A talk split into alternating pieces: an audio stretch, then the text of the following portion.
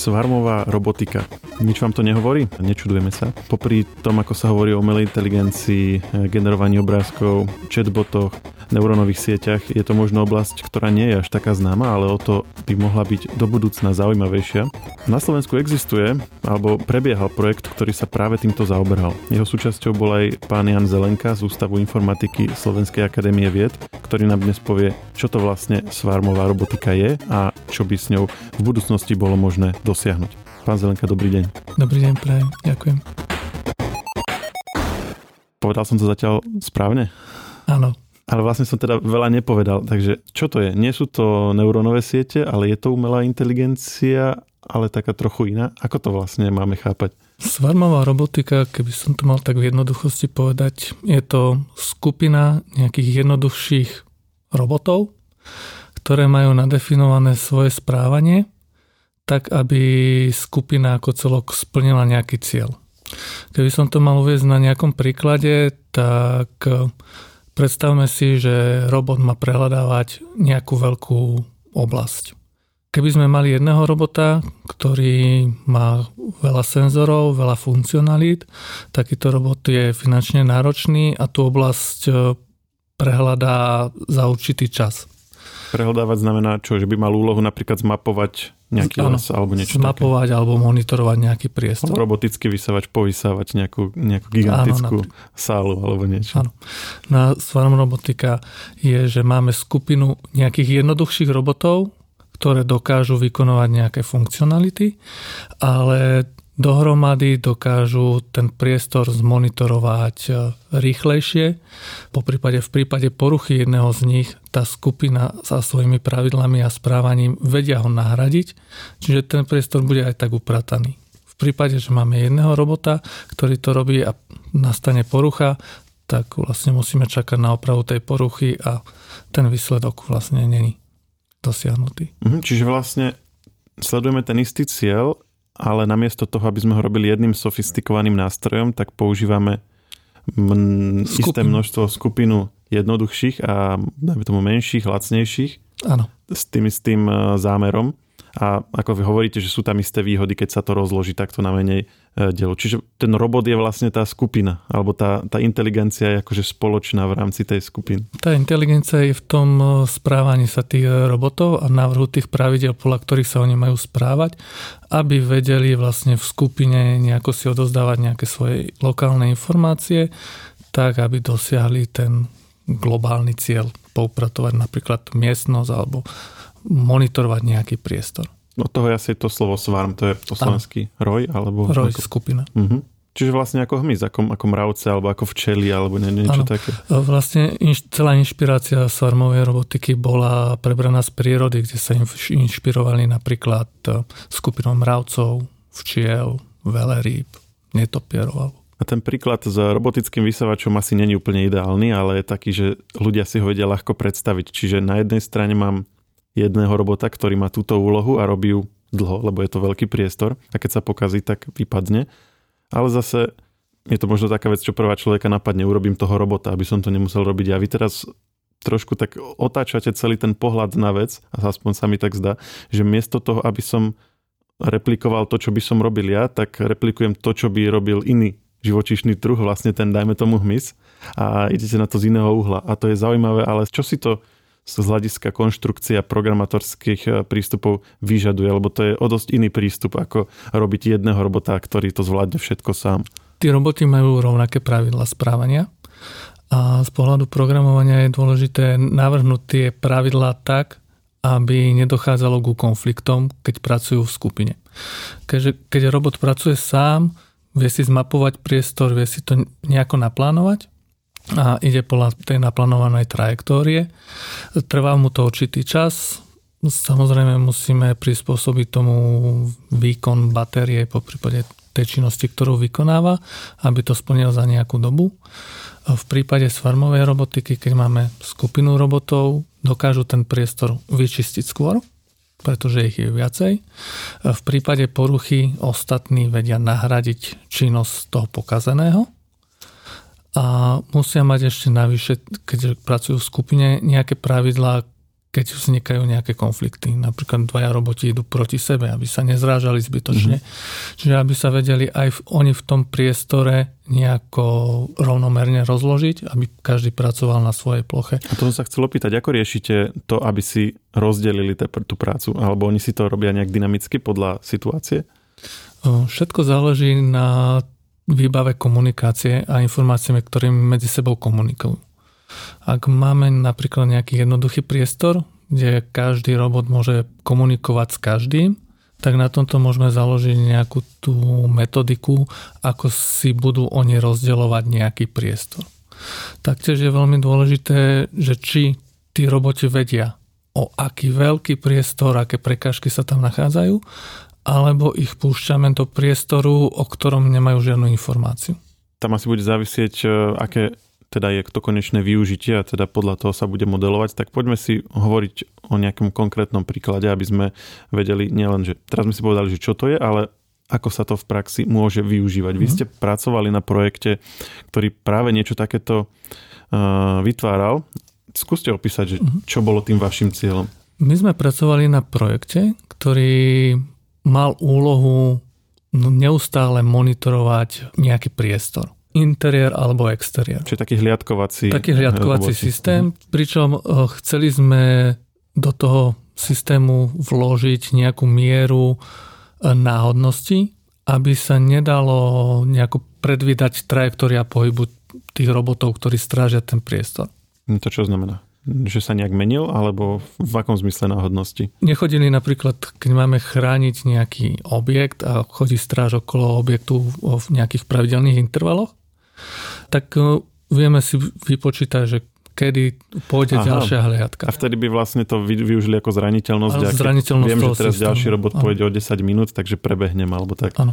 No a my sme v našom systéme chceli využiť nejakú tú náhodnosť, aby sa ten robot sám rozhodoval, ktorým smerom a kam pôjde, aby sa to nedalo nejako odpozorovať z jeho správania, že ktorým smerom sa teraz bude. Čiže tá pravdepodobnosť predpovede ďalšieho jeho kroku záležala čisto len na ňom a nedalo sa to nejako predvídať dopredu.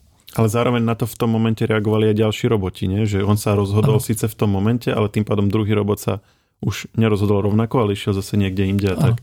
A ako to dopadlo, alebo pokiaľ ste sa dostali? My sme túto metódu vlastne implementovali simulačne, čiže všetky naše výsledky sme simulačne overili.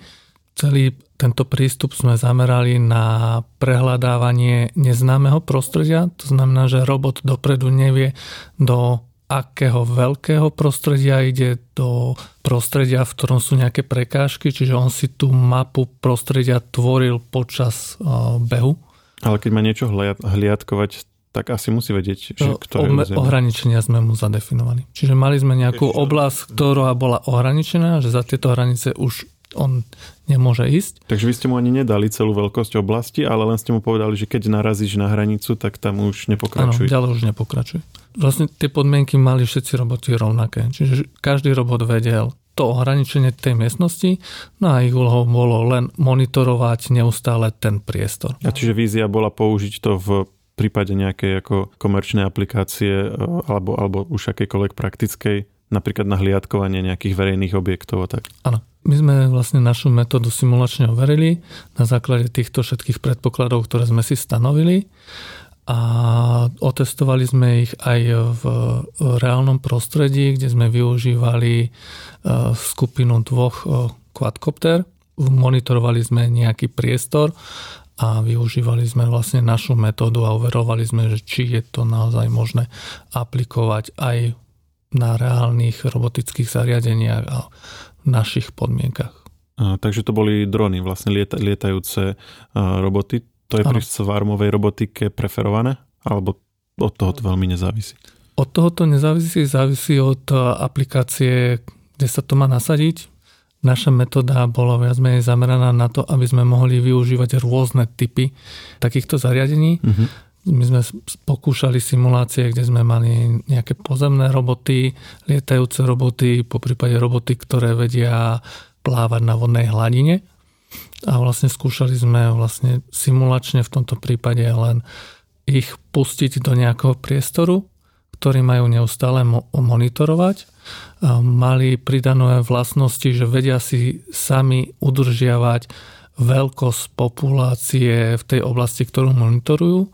To znamená, že roboti vedeli dať príkaz, že poďte mi pomôcť, táto mm-hmm. oblasť je na mňa veľmi veľká, na moje schopnosti ju nedokážem zvládnuť tak efektívne, aby to bolo zabezpečené v danom čase, aby bol ten priestor prehľadaný, tak mi poďte pomôcť. No a oni si vedeli vlastne pridávať a odoberať ďalších robotov do danej skupiny, ktorí monitorovali daný priestor. A tak toto mohli robiť buď tí pozemní roboti, poprípade tí roboti, ktorí vedeli pracovať na vodnej hladine, alebo roboti, ktorí boli vo vzduchu. Ja teraz rozmýšľam nad tým, že to je ako v istom zmysle taká ešte ďalšia úroveň toho, ako o robotoch rozmýšľame, lebo keď ako pomyselnú tú najnižšiu úroveň beriem to, že mám robota, ktorého priamo ovládam, či už drona, napríklad keď sa bavíme o dronoch, čo už je dnes v celku bežné. A riadím ho niekde na diaľku a v podstate len robí to, čo mu prikážem. To už je v zásade aj legislatívne ako známa vec. A je to za istých podmienok aj povolené vo verejnom priestore používať a tak ďalej. Potom tu máme roboty, ktoré sa pohybujú samé na základe nejakých príkazov, ktoré mu dám, a nejaké, nejaké autonómne roboty, napríklad aj doručovanie balíkov a podobne. Tam už legislatívne je zatiaľ problém, pretože ich priamo niekto nekontroluje, ale to, o čom hovoríte vy, je ako ešte ďalšia úroveň v podstate, lebo už ani nepoviem tomu robotovi choď odtiaľ tam a ja ho nebudem sledovať, ale teraz mu už ani vlastne nič nepoviem, ale on sa sám rozhodne, že ja pôjdem hentam a môj kolega pôjde sem. Toto je asi ešte, ešte oveľa vzdialenejšie tomu, aby to bolo nejak vo, vo verejnom priestore povolené používať, keď to tak nazvem. Áno. Mm. Vždycky treba sa pozrieť na to aj z toho legislatívneho hľadiska. V súčasnosti tá legislatíva ohľadne dronov, keď sa bavíme o tých lietajúcich prostriedkov, tak naozaj je striktná a tú zodpovednosť preberá pilot, ktorý pilotuje toto zariadenie. A v prípade e, swarmovej robotiky, či už na Slovensku alebo vo svete, aká je tá diskusia okolo týchto tém? Že na to, aby to bolo nasadené v praxi, ako ste to uviedli napríklad s hliadkovaním, ale môžeme si hovoriť aj o iných aplikáciách, tak e, by to bolo potrebné nejako e, najskôr ošetriť. Aká diskusia vlastne okolo tohto prebieha, či už u nás alebo vo svete? U nás možno, že aj žiadna. Typujem. Diskusia ohľadne nejakej legislatívy, nemám o tom nejakú vedomosť, že by prebiehala, možno na nejakej inej úrovni prebieha. Vo svete sa často používajú aj, že skupina robotov plní nejakú misiu. Napríklad v poľnohospodárstve veľmi často sa používajú drony na postrekovanie nejakého porastu, uh-huh. kde skupina dronov prelietava ponad porast, je ich päť šesť v rade a postrikávajú tento porast. A to už považujeme za swarmovú robotiku, alebo to je len, že majú naprogramovanú nejakú dráhu, po ktorej letia? No, toto ešte nemôžeme považovať za swarmovú robotiku, pretože oni majú dopredu definované, kadiaľ poletia. Áno. Čiže oni idú po naplánovanej trajektórii, len s tým, že je tam jeden ten pilot, ktorý má na starosti všetkých päť mm, ne, autonómnych dronov a oni len preletia po naplánovanej trajektóriu a vykonávajú tú činnosť, v tomto prípade tú poľnohospodársku, kde je to riziko poškodenia pomerne nízka. A toto sa robí aj na Slovensku? Na Slovensku sa postrekovanie nerobí, pretože legislatíva nedovoluje spúšťať nejaké chemické látky z drona. OK. A je na Slovensku možné ovládať viacero robotov jedným operátorom? Nie. Takže ešte, ešte nie sme ani tuto vlastne. Niekde inde sa môže robiť aspoň to, čo ste teraz opísali, a v prípade swarmového systému by tam teda bola ešte tá ďalšia úroveň, že by ani nemali dopredu určené, kadiaľ letia. To sa niekde už vôbec aplikovalo? Sú nejaké prípady, alebo zatiaľ je to len na úrovni teórie? Zatiaľ je to na úrovni teórie, kde vlastne sa skúšajú rôzne algoritmy, ktoré by mohli pomôcť v budúcnosti. Sú také tie rôzne show, kde roboty vytvárajú nejaké obrázce a podobne, dróny všelijako lietajú, takže to, to tiež je teda vec, ktorá je naprogramovaná dopredu, podľa vás. Teraz nehovorím o ničom konkrétnom, ale napadá ma, že čo by ešte mohlo byť e, ako taký možný príklad toho, kde sú nejaké roje robotov, alebo, alebo teda konkrétne drónov. Myslím si, že tieto svetelné show majú dopredu naplánovanú trajektóriu každého robota dopredu aby sa eliminovalo nejaké riziko kolízie už, či už pri prebiehaní tej show, ale aj kolízie medzi jednotlivými dronmi. Odhliadnuc od legislatívnych obmedzení, ktoré nejaký čas potrvajú, ale mohlo by sa ich podariť odstrániť, vráťme sa ale k tomu systému. Aká je vízia, kde podľa vás by toto mohlo mať najlepšie uplatnenie a bolo by to naozaj, že, že ten prínos by bol oproti štandardnému ovládaniu dronov alebo iných robotov najvýraznejší, že kde, kde vidíte vy, odmyslíme si, že teraz bolo by to, bolo by to teraz legislatívne v poriadku, bolo by len na vás, aby ste to naprogramovali, tak by to správne fungovalo, kde by to vedelo najviac pomôcť? Tak všetky tie aplikácie, ktoré som doposiaľ videl, boli určené pre záchranárske a vyhľadávacie operácie. Či už je to vyhľadávanie nejakých ľudí po nejakom zemetrasení. Hm, čiže alebo po zemetrasení by sa vypustilo desať, dvadsať, tridsať dronov a oni by, nepovedalo by sa im, že chod sa pozrieť hentam, alebo oni by sami začali hľadať. Áno. Po prípade pri rozsiahlých lesných požiarov, kde potrebujeme mať vlastne neustály monitoring. A čiže nie priamo hasenie, ale zisťovanie nejakého šírenia. Sledovanie aktuálneho stavu. No, áno. Lesného požiaru, poprípade ďalšie informácie, ktoré by zbierali. Tam je potom problém, vlastne na Slovensku legislatíve je problém, že jeden dron, jeden pilot musí byť. Áno. V prípade skupiny by mohol byť jeden pilot, ktorý by sa staral o tú skupinu, len by to muselo byť zabezpečené. A vidíte tam aj potenciálne rizika? Tým, že to nie je dopredu naprogramované, ale roboty sa same rozhodnú na mieste, že čo budú robiť, tak človeka logicky napadne, že čo keď urobí nejakú blbosť, teraz narazí do nejakého človeka, alebo neviem teraz niečo, ale je tam tá logická obava, že toto nie len, že to nie je priamo riadené, ale ani tomu nikto nezadal úlohu. On si ešte aj tú úlohu vlastne, alebo tú subúlohu, že kde kto pôjde, si určí sám. Všetky tieto algoritmy by mali byť pripravené tak, aby mali nejaké bezpečnostné funkcie, ktoré spĺňajú, čiže robot by sa nemal dostať do takéhoto stavu, že by svojim konaním a svojim rozhodovaním išiel ohroziť niekoho. Tak už sa dostávame na úroveň sci-fi a po zákony robotiky a Asimova. Akurát, že nie v sci-fi podcaste, ale v technologickom podcaste. Ale teda naozaj podľa vás toto bude musieť tam byť natrvalo nejako zahrnuté, aby to Určite, mohlo áno. byť použité v praxi. Aby to bolo bezpečné hlavne pre tých operátorov, pre okolie, v ktorom sa ten robot pohybuje. A vidíte tam tú perspektívu, že budeme vidieť roje robotov okolo seba v našom živote? Ja si myslím, že je to určite budúcnosť, ktorá nás čaká. A tam je otázka tej legislatívy a v ktorých odvetviach sa to povolí. Pán Zelenka, ďakujem pekne, že ste nám to vysvetlili. Je to zaujímavá oblasť robotiky, ktorú sme ešte vôbec u nás nespomínali. A ak sa posunieme niekde ďalej, budem rád, že prídete nám to opäť pripomenúť a priblížiť. Ďakujem veľmi pekne za pozvanie.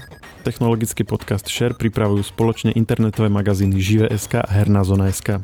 Podcast Share nájdete vo všetkých podcastových aplikáciách vrátane Apple Podcasts, Google Podcasts či Spotify. Nové časti sa objavujú tiež v podcastovom kanáli aktuality bodka es ká.